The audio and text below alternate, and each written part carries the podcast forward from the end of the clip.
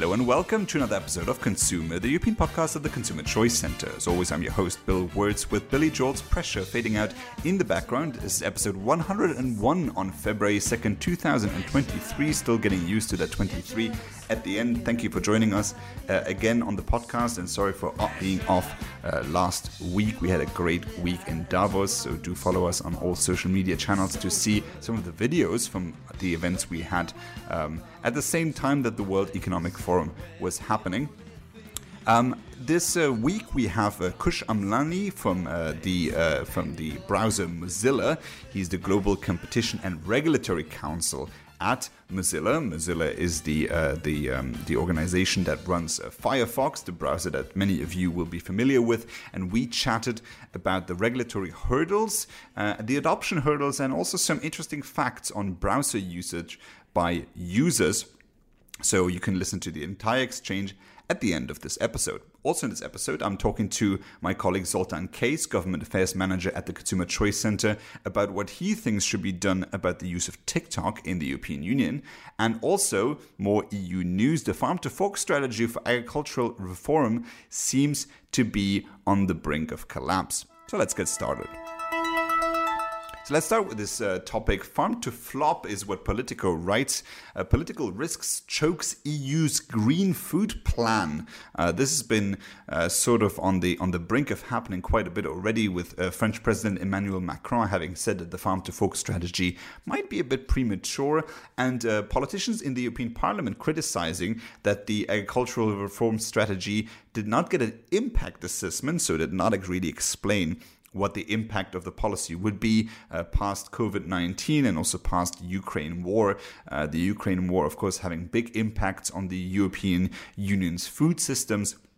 As you know, there is a Black Sea grain deal to try and get grain all around the world, including to Europe. At the United Nations Security Council today, the U.S. accused Russia of using food as a weapon in its war against Ukraine, and in turn, creating a global food security crisis.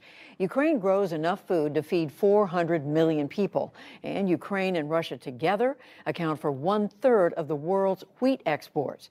But Russia's invasion and its blockade of Ukrainian ports are preventing Ukraine from exporting its grain and steel. And, uh, and of course, non GMO feed, also a lot of that comes from uh, Ukraine with, uh, with the EU scrambling for alternatives to import and talking about strategic autonomy. But however, uh, strategic autonomy is difficult to achieve when you are uh, in, in the process of trying to reduce farmland and reducing the synthetic methods of crop protection, but also fertilizing uh, your soil. And Politico writes here in a specific, very uh, loaded email uh, article that they're sending out. And they say um, that, that proposed with fanfare by the EU executive on May 2020, the farm to fork strategy is a major plank of the European Green Deal, which lays out plans to make farming more environmentally friendly and diets healthier by the end of the decade be it by slashing the use of agrochemicals or nudging consumers toward more sustainable choices at the supermarket. I would put a asterisks there on the sustainable choices because, well, what we've talked about before on the on the on the on the podcast, we need to evaluate sort of the um, agroecological solutions to farming based on their biodiversity um, claims if we use more land um, to make the same amount of food, that's not good for biodiversity. That means we're cutting down more forestry, more trees. Something I discussed with my colleague David Clement from Consumer Choice Radio on their program uh, just this week is that what we want to do is be more efficient. And uh, the question is, how do we reach more efficiency so that we can have more biodiversity, so that we can be more sustainable in our food systems?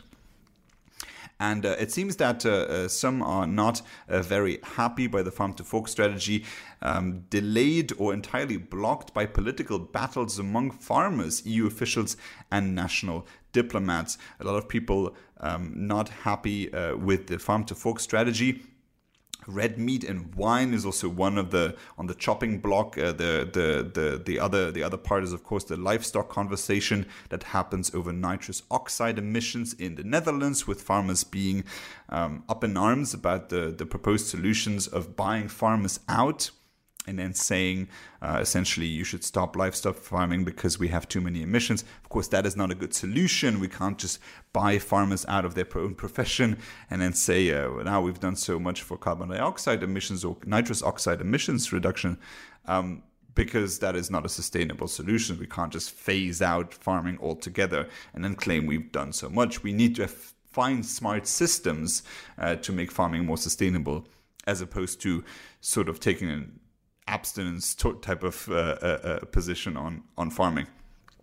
So we've criticized the farm to fork strategy because of the lack of a coherent impact assessment. We've laid out why the USDA um, uh, impact assessment is quite uh, quite damning, and we should really take a look at that. We had we had webinars with agricultural experts and members of the European Parliament, including the chairman of the Agricultural Committee in the European Parliament, where we discussed many of those issues with different experts and trying to lay out what exactly is needed. And what is needed is more technological innovation in plant breeding, but also in sort of the hardware uh, that, that farmers need. Uh, when you look at the use of smart sprayers, where there's a specific amount of pesticides that you might need for your for your fields that you can use, uh, or whether it is the use of drones, which is also very cool uh, to be able to use technology to the fullest. Farming has changed quite significantly when just uh, 50 years ago, uh, it would have been a very rudimentary approach to farming. Now, your farmer uses as many or even more computers on a daily basis than than you do, uh, even if you work your classic office job uh, with uh, with multiple devices. Uh, they are using uh, significantly uh, more advanced integrated systems to use fewer resources, but also to get the highest output. So it's putting the trust in farmers to be able to manage all of the concerns that we might have on the environmental scale and uh, and listen to them. Next up, we have Government Affairs Manager Zoltan Kész at the Consumer Choice Center telling us more about his thoughts on TikTok. Zoltan, what's the big deal? It's just dance videos, right? Well, basically, the big deal is uh, is basically not necessarily the content uh, TikTok has. Although I have problems, personal problems with that as well. I don't watch that. However, the problem is security and surveillance because you know when we talk about uh, liberal democracies and free speech, we also have to think of something else now in the 21st century, and that is being free from surveillance. My problem with TikTok is that there is well, how to say that, the meddling of the uh, Chinese Communist Party in the ownership, if I want to be nice with that, and uh, and also, uh, in my opinion, as as long as your data is not secure and it can end up in the hands of uh, the Communist Party of China, which is very notorious for human rights abuses, then then that's why I'm worried. And and you know when when when we come to solutions, we have to we have to look at what solutions uh, there have been worldwide, or what practice best practices there have been. And well, I can point at the American uh, example of uh, banning TikTok from federal uh, uh, phones, equipment, laptops, and so on and so forth. Also, there is now some kind of a move in Canada doing the same thing. And, and in my opinion, uh, kind of like copying that, having the same kind of legislature in in on, on the European Union level, all the member states level can be can be a first step when you published a press release on the issue, um, it got picked up quite a bit in Hungary. Even uh, English speaking Hungarian news titles Will TikTok be banned in the EU and Hungary? Uh, that is Daily News Hungary. And uh, uh quite a few media outlets in Hungary being quite interested, not just because it's you, but because the issue also seems to strike a nerve. Why do you think that is? Have some people only now woken up to the realities that TikTok might represent? Well, it's not necessarily that. Uh, uh, the, the other issue why why Hungary is kind of uh, in the center of attention when it comes to Chinese and also Russian uh, affairs is is is the fact that the Hungarian government is very friendly with the Chinese government. Let's put it this way.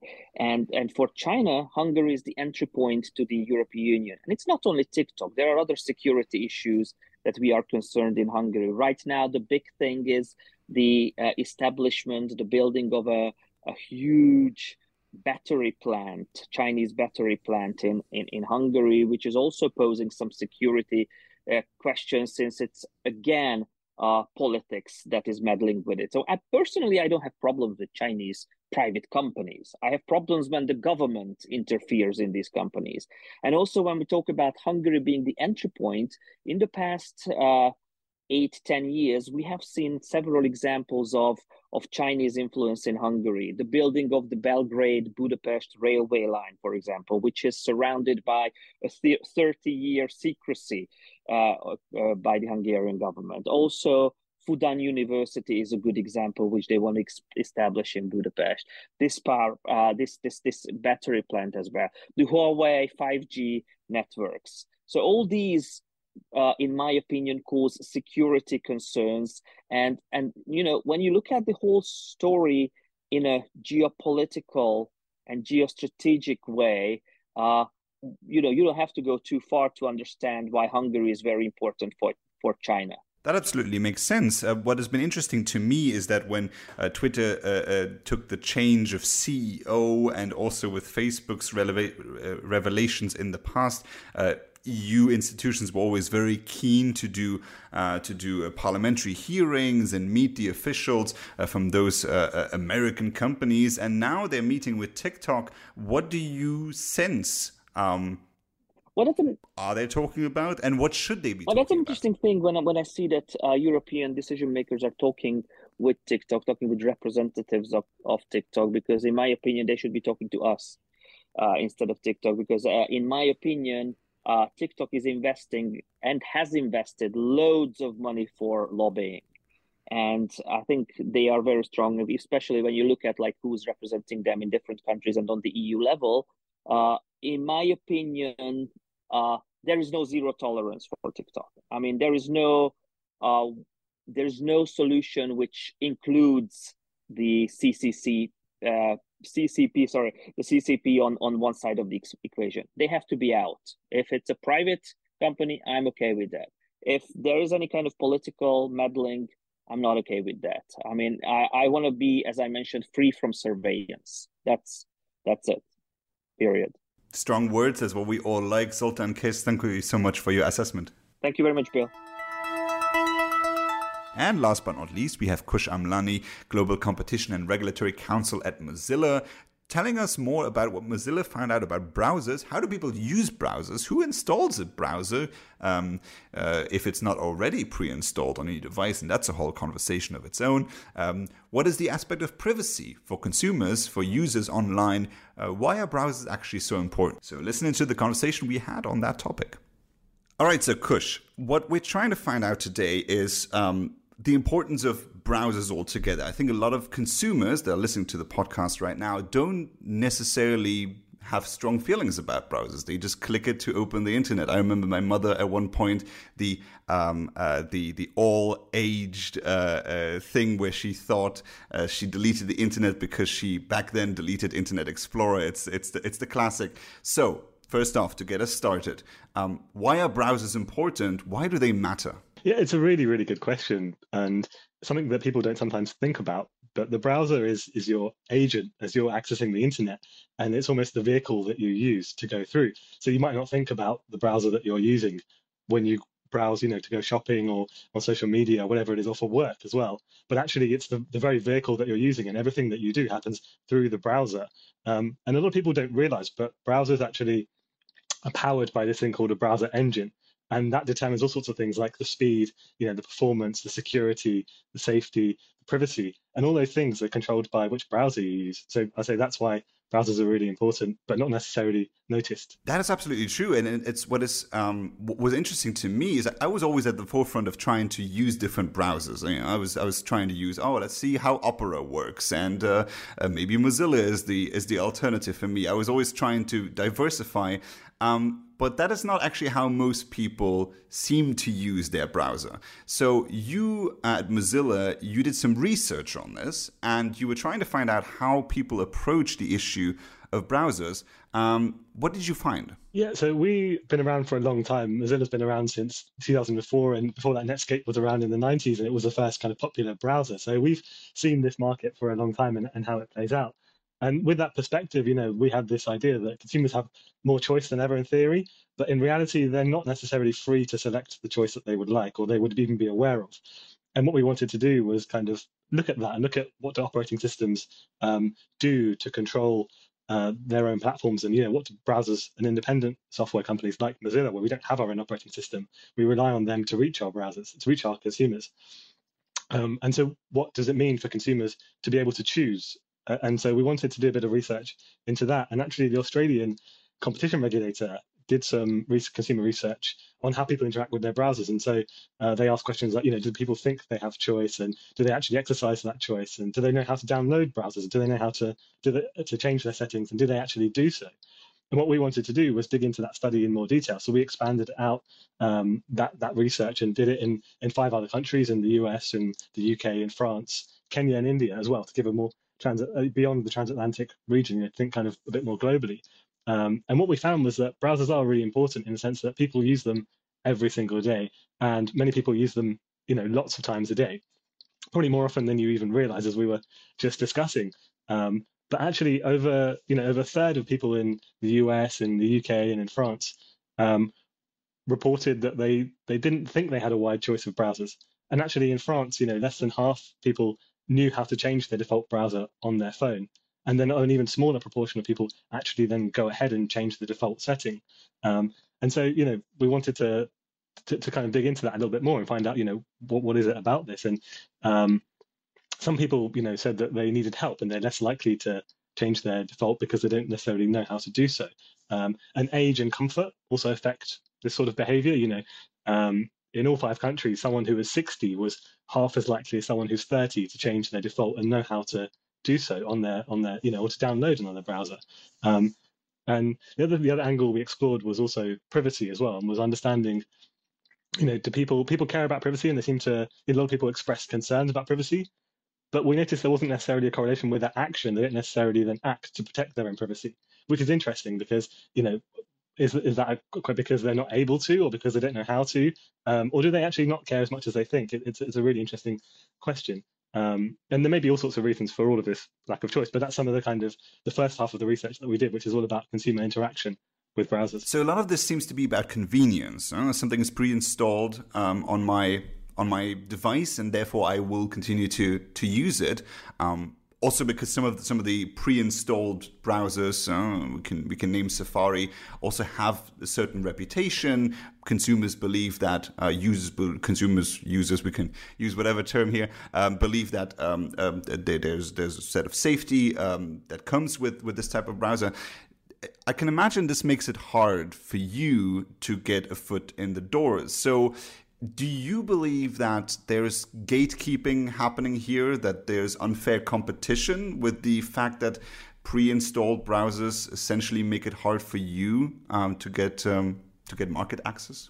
Yeah, I think what I mean from a consumer point of view, what people use is, is what's often what's easy. Uh, and it's often not easy to go and select other browsers, and I think that's that's really key. That um, you know that you have a pre-installed browser, and it's not easy to necessarily switch uh, and that's what we find that people don't necessarily know how to do so. And that's kind of the level playing field that we would like. We would like it to be easy to be able to switch your browser and to be able to choose, you know, what software you want to use, how you want to decide, you know, do I want to choose privacy protection or do I want to choose a different feature from a browser and kind of understand the importance of that. Unfortunately, what we find today in the market is that not only is there this, you know, this idea of, of, of pre-installation um, of, of a browser from the operating system. But there's also a series of tactics that take place that stop consumers being able to switch. So, you know, it might be very hard to find your settings, or uh, you might receive a message that says, "Oh, are you sure you want to choose a different browser? You know, you, have got the best browser; it's the it's the default." Um, or even worse, you might be switched back to the default when you've already switched away.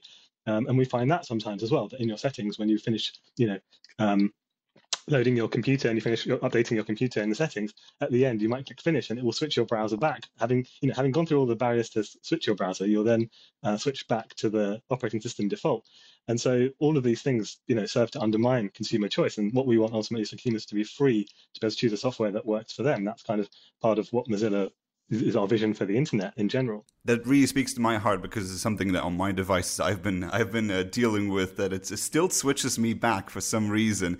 Um, just to follow up on that note, though, what do you think the solution is here? Do you think it's unfair to the extent that there should be no pre-installations whatsoever? And what would that mean for the for the user experience? Because let's say, for instance, I get a new phone and there's no pre-installed browser. Um, I, should should that should that be the level playing field? Should six different browsers be already pre-installed? What what do you think? What do you think is the is the solution here? Do you have a position on this? Yeah, it's an excellent question because what's most convenient for the user is, really tricky because some users are quite sophisticated and would be able to choose between Switch and Six and Switch quite easily. Other people would need a browser pre-installed potentially um, to be able to then to use the internet and wouldn't know how necessarily to go about it. That's what some of our research also shows. So then um, I think what's important is that actually the consumers are, are easily able to switch away. So they, there may be a pre-installed browser, but the consumers don't have the barriers to be able to then choose other browsers. I think that's that's really really key for us, and and also you know that some of the um, uh, the, the, other browsers are able to compete effectively on the operating system, so they have access to the same functionality as the as the browser of the operating system does, um, so that you know they can compete on a truly level playing field. So it's not just the fact that consumers can choose you, but it's the fact that you can make your browser as good as possible um, because you're relying on the operating system to provide you certain systems and, and certain um, uh, functionality to be able to to compete. Right, fair enough. So now I'm going to give you the opportunity to engage in shameless self promotion by telling me why consumers, why users should use Mozilla over other browsers. You mentioned the aspect of privacy. I believe that is also um, one of the key talking points that, that your company tries to engage on. So, why, from a privacy perspective, is Mozilla a better browser? One of the key things about Mozilla is our philosophy. So uh, you may not know this, but Mozilla is owned by a non-profit foundation, and it's I think it's the only major browser developer that isn't driven by shareholders and profits. We're actually driven by 10 principles we have for the internet, which include, you know, one of them is that security and privacy to internet are fundamental and must not be treated as optional. And so that's a really, really key thing that drives us. And so we never, that, that trade off doesn't really happen at Mozilla in the way it does at other companies. And then on top of that, you know, Mozilla's been around for, and Firefox in particular has been around for a really, really long time. Um, and what that means is that, you know, we have some really, really good technology um, and we're always introducing new technology as well to to protect privacy. You know, for example, this um, this well, just last year we uh, made total cookie protection um, a, a, default in Firefox. What that means is that each site that you access, um, only you can only access the cookies of that particular site, and they can't track across to cookies from other sites. And so they're blocked. And there are things like enhanced tracking protection as well, which stop um, other trackers from being seen. And, and when you download Firefox and you click on, and there's a shield next to the address bar, and you click on that, and it will show you the number of um, trackers that have been been blocked. And so you can really see that impact, um, and you can see how you're being protected, which which to me seems like a, a really really good um, a really really good feature. But there are also plenty of things about usability as well. We try and make sure that the browser is as usable as possible because what you could do in theory is block absolutely everything, but then a lot of sites wouldn't work. And so what you need to do is find that balance where you're protecting users and ensuring their security, but also that the browser works and is usable as well.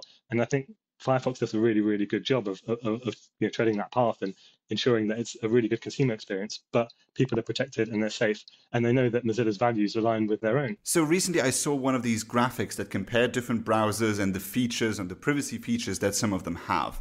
Um, unfortunately, because I'm not in IT, I didn't really understand about half of it. So if to just um, uh, explain this in an understandable fashion, if you maybe have an example that you'd give.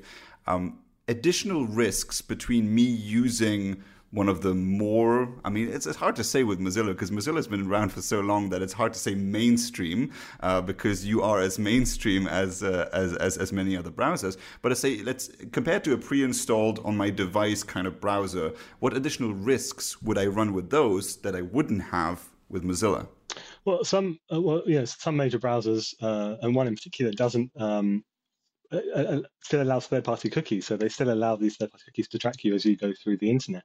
Firefox doesn't do that, and Firefox ensures that, that these things are, are blocked by default.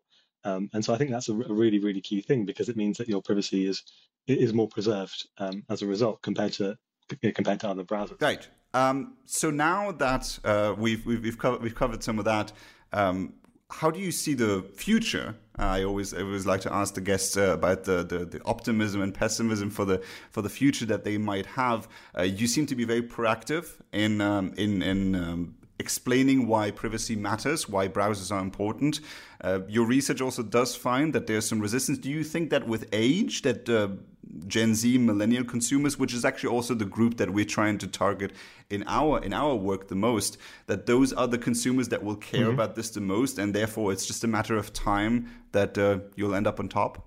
Yeah, it's a good question. I think people in general are, are more concerned about their privacy and they are more, much more aware now of what happens to their data and how it's processed. And things like data brokers, for example. Um, and you know, I don't think that thing, that sort of thing, would have been known by an average person, you know, five years ago or, or even two years ago, maybe. And so people's awareness of of their privacy online, and also then the real world impact of that on them, is, is definitely more understood now. And as a result, people are seeking out privacy preserving um, products as well, and they look for that in their in their features. In the same way, people might look for you know kind of environmentally friendly things as well, um, more and more. They're sort of much more discerning in what they choose, and, and hopefully that will continue in the case of browsers. But at Mozilla, we also have other privacy preserving products as well. Like you know we have a VPN, and we have this thing called Firefox Relay, where it masks your email. So when you're being asked to give your email address for a service that you need, you don't give your actual email. You you know Mozilla provides you with a uh, with an with an with an alias that you can use, which means that if if there's a leak, for example, then you, it's not your email which is leaked, it's the alias, and so your data is protected then. And there are all sorts of different innovations that, that we can do. So and we want to keep innovating and, and trying to to ensure that we you know preserve people's privacy and and keep meeting this increasing demand for for more privacy preserving um, products. Excellent. So, where can people find out more outside of using uh, Firefox as their browser to find out more about the work that you've done, some of this research? Um, where is it all? Where is it all online? What can we link to? Yeah, thanks for thanks for asking. I mean, Mozilla.org is the is the best place to go, and you can download Firefox there. You can also find out about some of our advocacy work that we do, to, you know, to improve the health of the internet uh, in, in, general, and um, and also then all of our products are there, the other products as well. So there's plenty of information and, and further guidance there, and we're also on on Twitter um, and all, all, the other social media as well. Well, thank you so much, Kush Amlani, for joining us on the ConsEUmer Podcast. Thanks very much for your time. Thanks for having me. And that concludes this week's episode of ConsEUmer. Thank you so much for listening. I'll be linking to the article uh, by Zoltan Kész on TikTok and also uh, the study by Mozilla on browsers in the description of this audio um, file, which you can find on your podcast players. Please recommend this podcast to uh, different friends and family who might be interested in listening in and follow us on all the social media channels. As always, I'm your host, Bill Wirtz, and I'll see you Thursday. You